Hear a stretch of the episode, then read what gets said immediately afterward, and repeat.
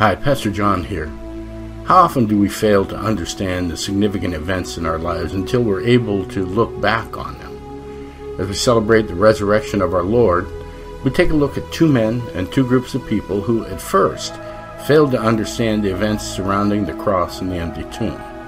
Join us as the three churches that meet in our building Veritas Church, Mission Christian Emmanuel, and Warrenton Bible Fellowship come together for our Easter service.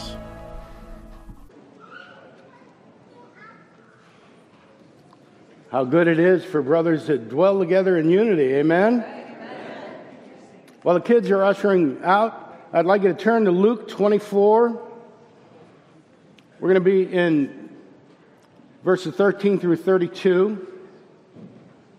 And while you're turning there, let me tell you a little story about my career in the car business several years ago. Kelly and I had won a night out with the Ford Motor Company, and we went down to this place in Chantilly. They had the festivities set up. There were games, there was karaoke, there was prizes to be had, and everything. We were pretty excited about it. We had a great dinner, and we managed to win a lot of points together. And I got a little bit excited, but then I wasn't so excited when I found out we were in third place. And the grand prize for the evening was a trip to, the, to Bermuda. And so I realized we weren't going to get that. I kind of checked out and started ignoring the proceedings. And all of a sudden, Kelly's sitting next to me. She's excited. She goes, Look, look, look. And um, I, I turn around, what, what, what just happened? What just happened? And she's trying to explain something to me. And all I knew was something was going on. I wasn't quite sure. So I want you to hold on to that idea this morning what just happened. That's the truth we have to hold on to this morning. And it's also the title of our sermon, What Just Happened. Because sometimes the importance of a moment can go right by us. Sometimes we can miss the significance of a particular moment in time and not realize that it's going to have a huge impact on us. And at the moment they occur, sometimes we have to, we have to look back. You've all been through this before you look back and go, oh, that's what was going on. We didn't realize it at the moment. So today we're going to take a look at some of the key players in the crucifixion, resurrection uh, scenario and, and see if they understood what just happened when Jesus walked out of that tomb. Did they get a grip on what had just occurred?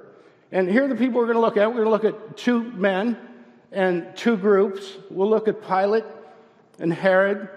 We'll look at the women that were moving towards the tomb, and we'll look at the disciples. Did these folks have any idea what was going on that day? We're going to see what they missed, and then hopefully we'll get a chance to take a look at what it might mean to us here today. So here's the setting Jesus has been crucified, his followers are scattered, they're afraid.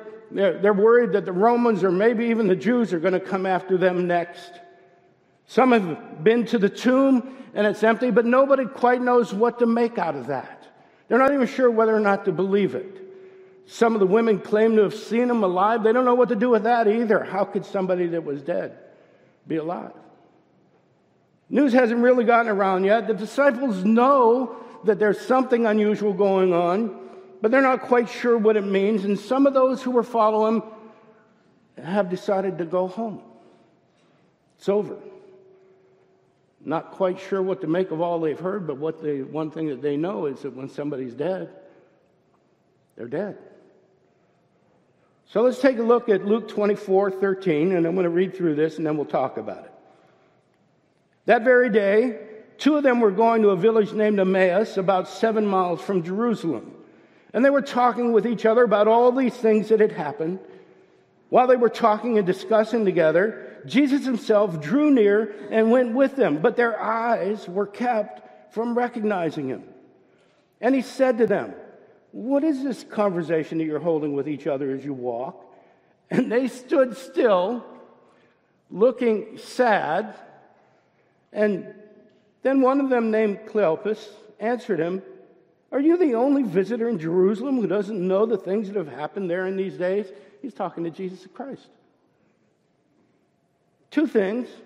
These guys are sad. They're grieving. Their dreams are over. They're wondering what's wrong with this guy here. Doesn't he know anything about what's going on? Then they have this long dialogue during which Jesus, whom they don't yet recognize, tells them all of the scriptures that points to himself. A little later, Jesus sits down to have dinner with the same guys, and we see this in Luke 24 30. When he was at table with them, he took the bread and blessed and broke it and gave it to them. And their eyes were opened and they recognized him. And he vanished from their sight. I love that. I love the moment they recognize him. What happens? Poof, he's gone. Yeah. So I, I, by now they know something very unusual is going on. They said to each other in verse 32, "Did not our hearts burn within us while he talked to us on the road, while he opened to us the scriptures?" See, this was a what just happened moment.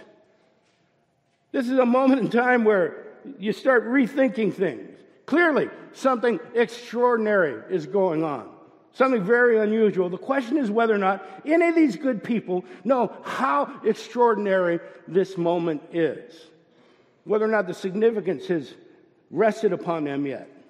Now, we're going to get back to these disciples in just a few minutes, but let's take a look at our first person, the one, the, the one person in this whole scenario that had the earthly authority to spare Jesus the cross. This is Pontius Pilate.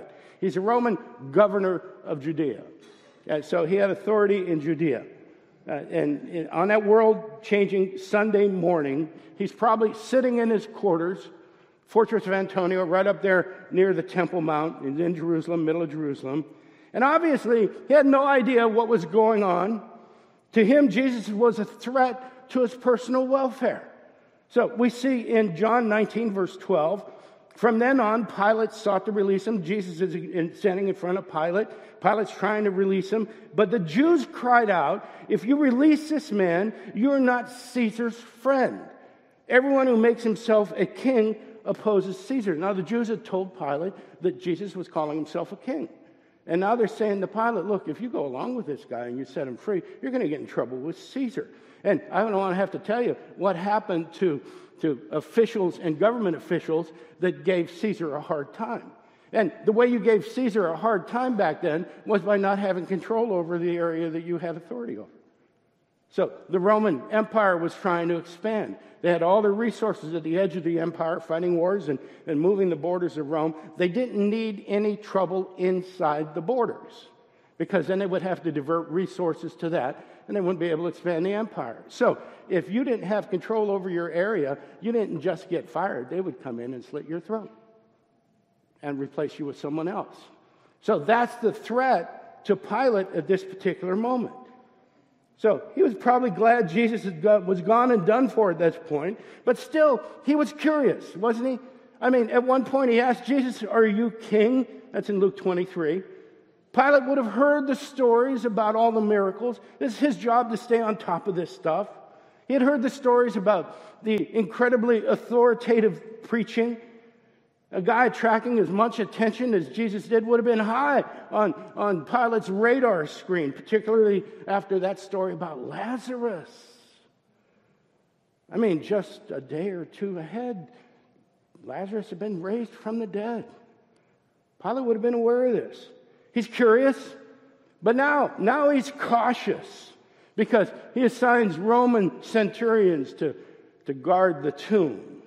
Not quite sure what he was thinking of, but in Matthew 27, he sends these, these centurions to secure the tomb. So I'm sure that by this point, Pilate was kind of wondering exactly who that guy was. But I'm also sure that he has no clue that he was sending to the cross the Savior of the world. He had no clue how significant this was. He had no clue as to what had just happened. Take a look at Herod, our second person. He's the tetrarch over Galilee. This was a Jewish person that was given authority much the same way that Pilate would have had it. of course, Jesus is from Galilee. He didn't know what happened. He thought he was getting rid of a rival, somebody that was after his power and his fame, his authority. He actually made fun of Jesus in Luke chapter 23. All he wanted was for Jesus to be out of the way. He didn't know that you can't hide from Jesus. He didn't know that you can't run away from him. He didn't know that you can't even avoid Jesus. For those people that tell you he's not my God, they're going to find out that he is. You can't get away from it. He didn't know that we would all stand before Jesus one day in judgment. Sooner or later, we all have to face Jesus. And we don't have the option of saying, I'm not going. He thought his guards could keep Jesus in the tomb. He thought that Jesus' death put an end to everything. He knew so little about his scriptures that he didn't recognize the Messiah when the Messiah, Messiah shows up. He didn't know it was impossible for Jesus to stay in the tomb because he was a son of God. Herod didn't know that the tomb was actually part of God's plan of redemption for his children. He didn't even know that his evil, vengeful, hateful heart played right into the plan that God had for those who believed in him. And he didn't know that he had played a key role in what had just happened. So, those are the two men. Let's take a look at our first group the women going to the tomb. They didn't realize what had just happened. If they had realized what had just happened, they wouldn't have spent a considerable amount of money to buy the spices and the cloths and the herbs and everything that they were going to wrap the body in. John's gospel tells us it's about 75 pounds. That's a lot, even for that day. And what they were doing was they were preparing to give a funeral to a king. So they recognized that something was going on with Jesus Christ, but now they're ready to bury him. They'd realized what just happened. They wouldn't have been, been concerned about somebody rolling the stone away. They wouldn't have been concerned about being afraid, Mark 16, verse 8. They wouldn't have been weeping, and we see that in John chapter 20. I think one of the most poignant evidence we have that they didn't fully understand is what Mary says in John chapter 20, verse 23. They have taken my Lord away, and I don't know where they've put him. The resurrection is so far beyond their way of thinking that they're filling in blanks. And they're doing it for God. You ever do that? You ever fill in blanks? You got a little bit of evidence, you got a little notion about something that's going in, and you start making your own assumptions about it, filling in blanks for God. They're living in what we would call today a false narrative. Rather than trusting in the Word of God, rather than putting into application everything that Jesus had told them, they're relying on their own sense of reason. Instead of opening their minds and their hearts to the miracle that was unfolding right before their eyes, they're trying to figure things out. We do that, don't we? We have people, you know, we'll talk to somebody about doctrine sometimes.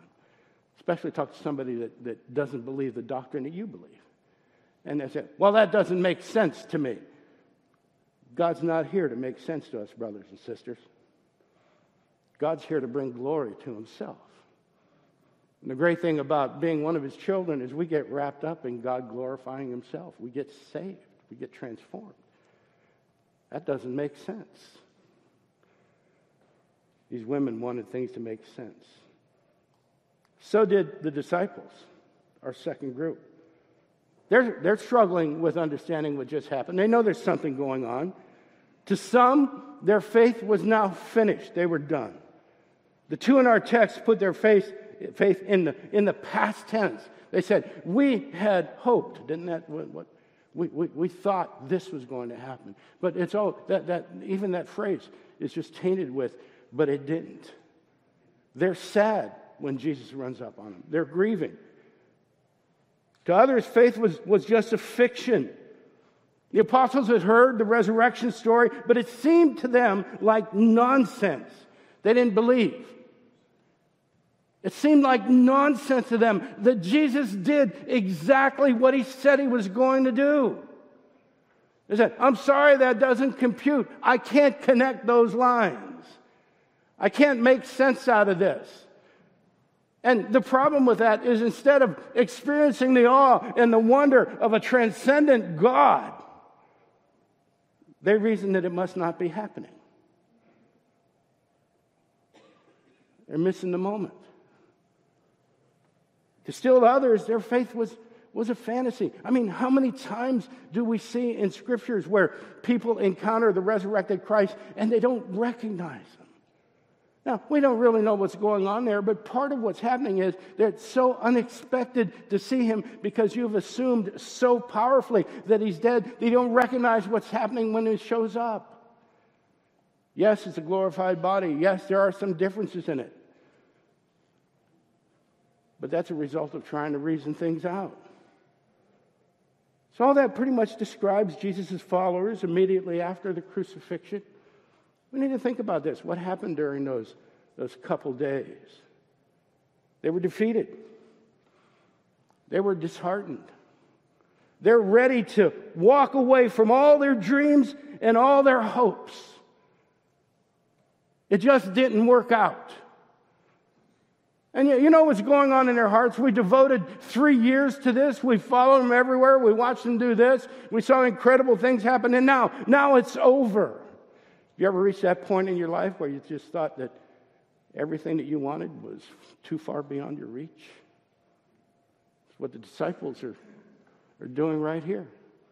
They're absolutely shattered. They're destroyed. But watch this. God seems most frequently to do his most mighty works with the shattered remnants of our dreams and our hopes, doesn't he? Doesn't God move his most powerfully when we've given up on everything we can do? Doesn't he move him most powerfully when we've given up on everything that, that we understand and just yielded ourselves to him and his word? None of these people realized what had just happened. They were about to, but they weren't there yet. Go back and take a look at our two guys. Pilate didn't know what happened.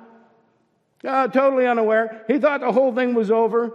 Pilate didn't know that he, he was unable to destroy Jesus, that all the power in Rome could not destroy Jesus. As a matter of fact, the power of Rome was just used by God to implement his plan. Most powerful nation in the world. Pilate, the only one in this scenario that had the earthly authority to spare Jesus Christ the cross, stood by and watched as justice was mocked, stood by as the truth that he sought. He said to Jesus, Who knows what truth is? Truth is standing right in front of him, and he's missing it. He didn't know the irony of what he had said. He stood by as an innocent man was executed. And perhaps the most amazing thing about Pilate's reluctance to take action is that God used his reluctance to take action to perfect his plan of redemption for all mankind. Even so, there's no redemption for Pilate, at least none that we see in this text, because Pilate literally stared the truth in the face and rejected it. There are consequences for rejecting Jesus Christ. Herod didn't know what happened. He was glad to be rid of Jesus, glad he was out of the way.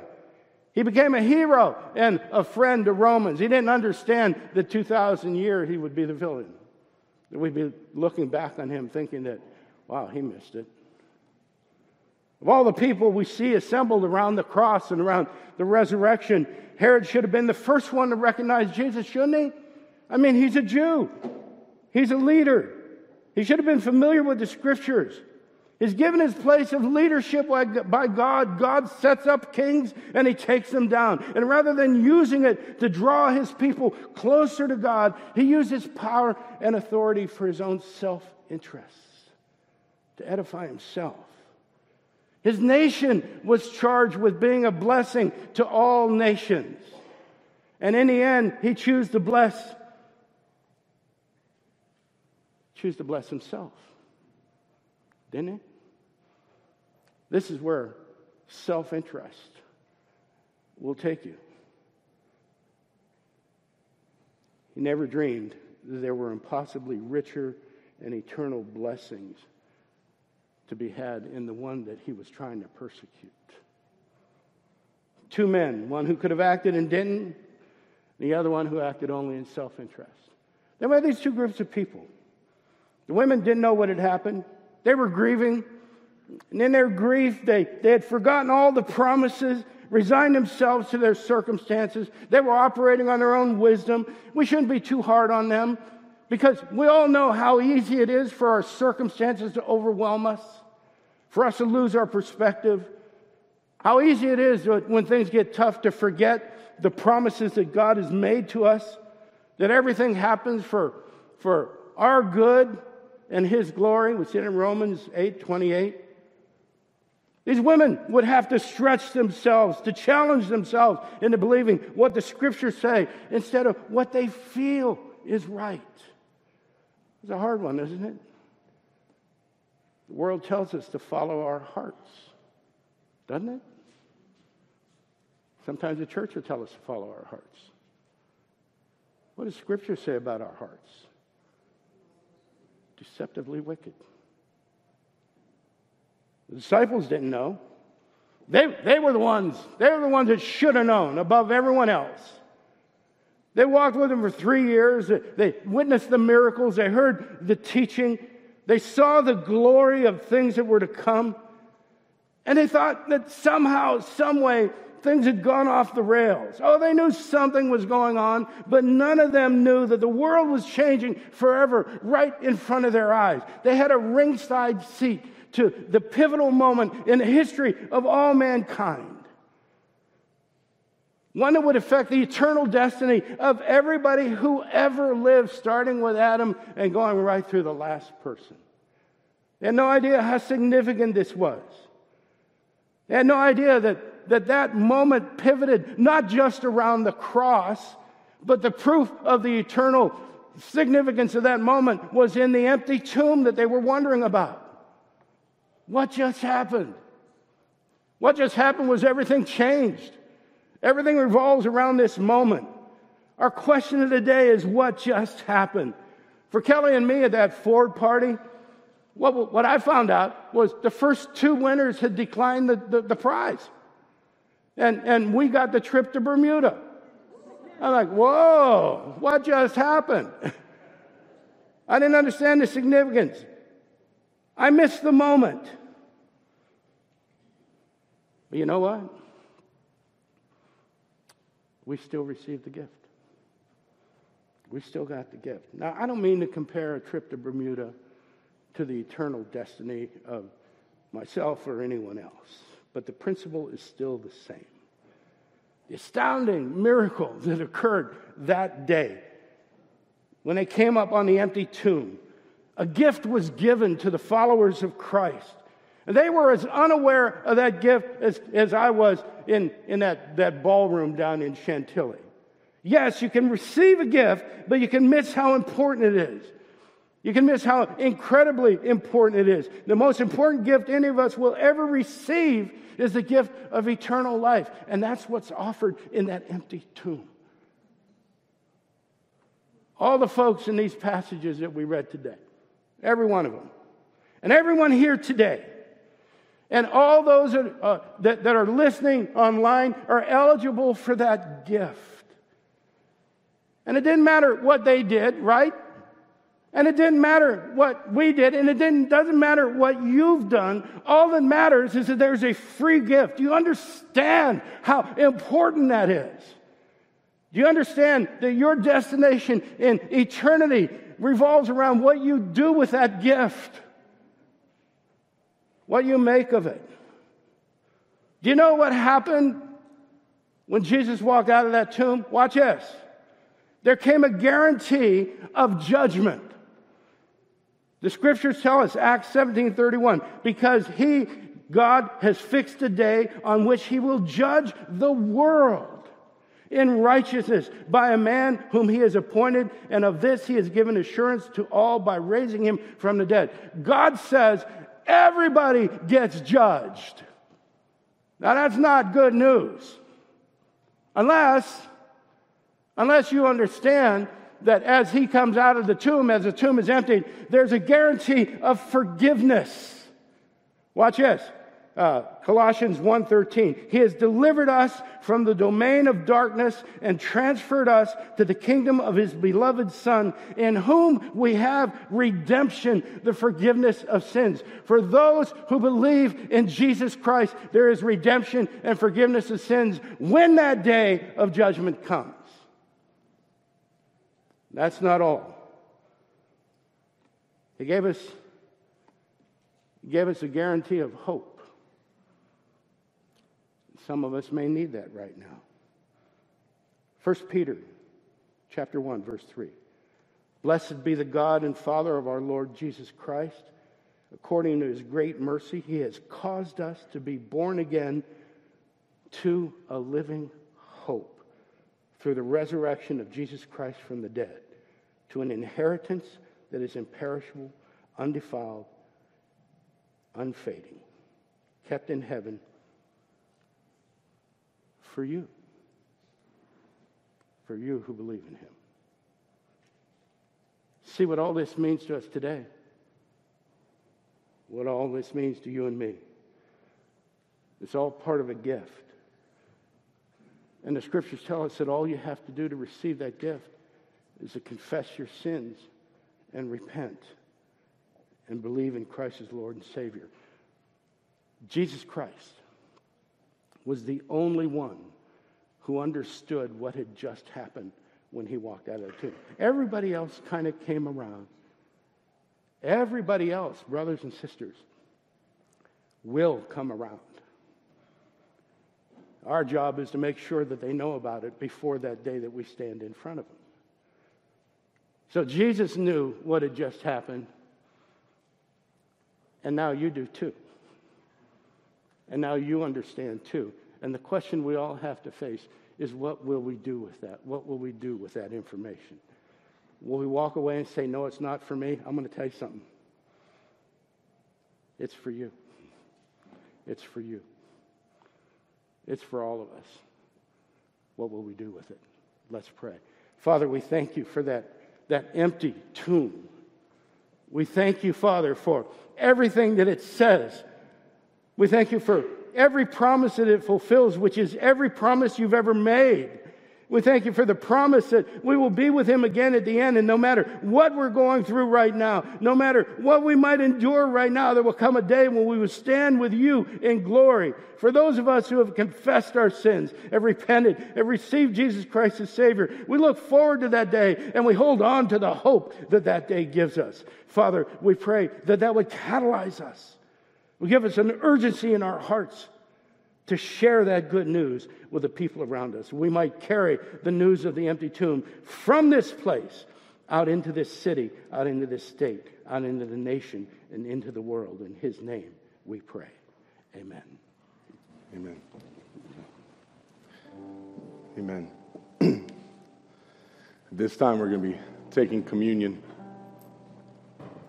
If it were not for Jesus, opening our eyes, we would still be blind.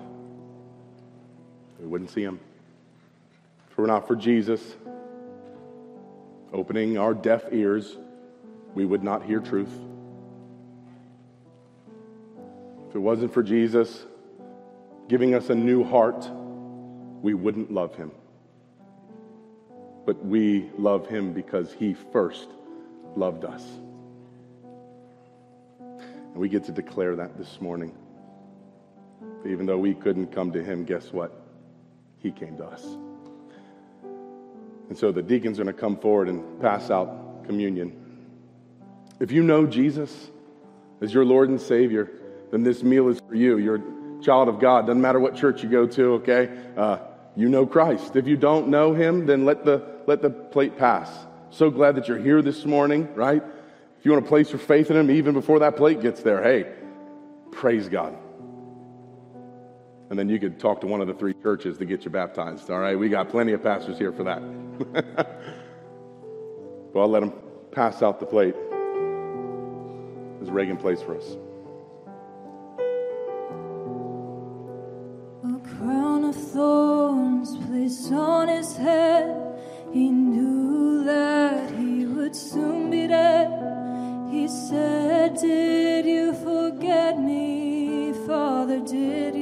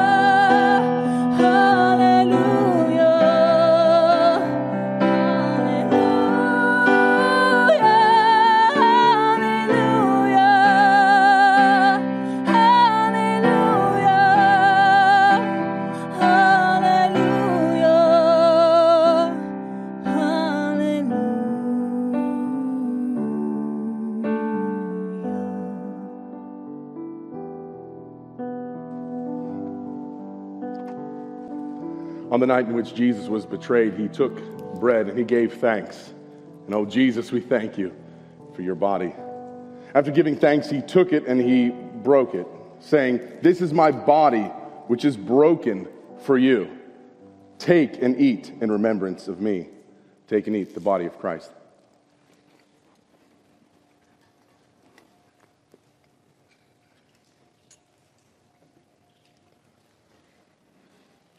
In like manner, he took the cup and likewise gave thanks.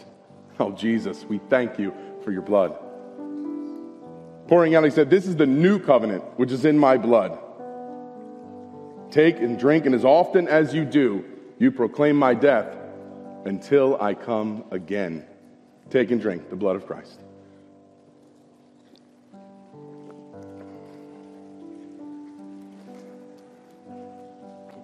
Amen. As we go forth, Let's go forth in victory. Amen. Would you all please stand and let's sing?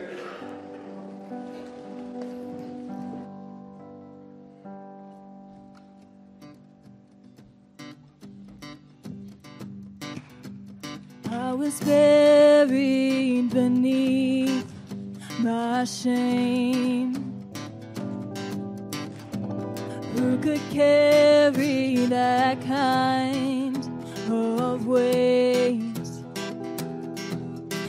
It was my tomb till I met you. I was breathing but not alive. All my failures I tried to hide. It was my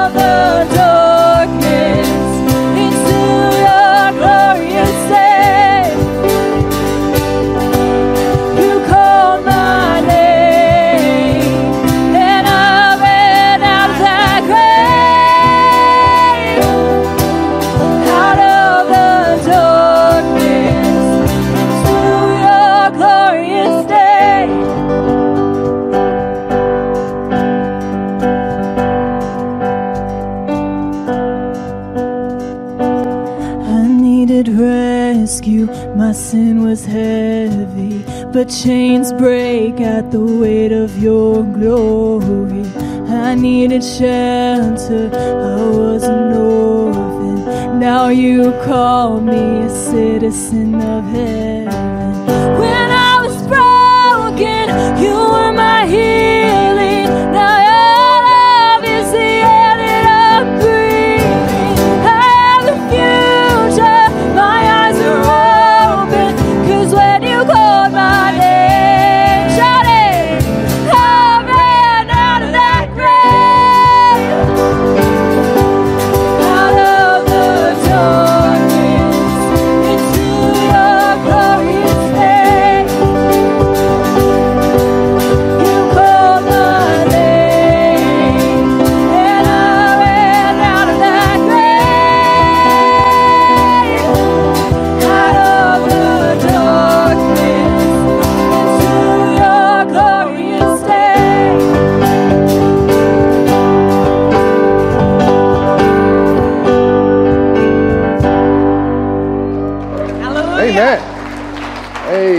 Amen. Amen. So thankful uh, to be here with all of you, the three churches coming together to worship our one and only true Savior and King. So good. Uh, hey, if you are new or guest here and you don't go to one of those three churches, hey, we're having a time of offering, uh, but you can let that pa- uh, let that pass. Okay, all right. Uh, we're just thankful that you're here with us this morning. You can come back next week, really at any time, and the church will probably be happening. Okay. Um, yep. Just just come on back next week. For those of you, you already know you come here all the time. You know where your offering bins are, right? Uh, and if you can't get to them, just bring it next week. Okay, it's all good. Hey, uh, as you go forth from here, we've got like pictures to be taken. Y'all looking good, okay? Pictures outside for family. Do it for mom, okay? Uh, there's pictures outside that you can do. There might be some leftover donuts from the donut reception. Make sure uh, to spoil your lunch or not for mom again, right? Um, but hey, it's been so great here with you all this morning. Thank you, Pastor John, for the message. Pastor Juan as well for our call to worship. Uh, now, as we go, we started in Matthew 28. Remember, go to Galilee. I'll, I'll see you there. Well, they go to Galilee and they see him there. Matthew 28, verse 16, we'll go with this benediction and sending, just as the disciples likewise were sent. Now, the 11 disciples went to Galilee, to the mountain to which Jesus had directed them. And when they saw him, they worshiped him but some doubted. And Jesus came and said to them, All authority in heaven and on earth has been given to me. Go therefore and make disciples of all nations, baptizing them in the name of the Father and of the Son and of the Holy Spirit, teaching them to observe all that I have commanded you. And behold, I am with you always, even to the end of the age. Amen. Amen. Amen. You are sent. Pastor John here again. Thanks for joining us.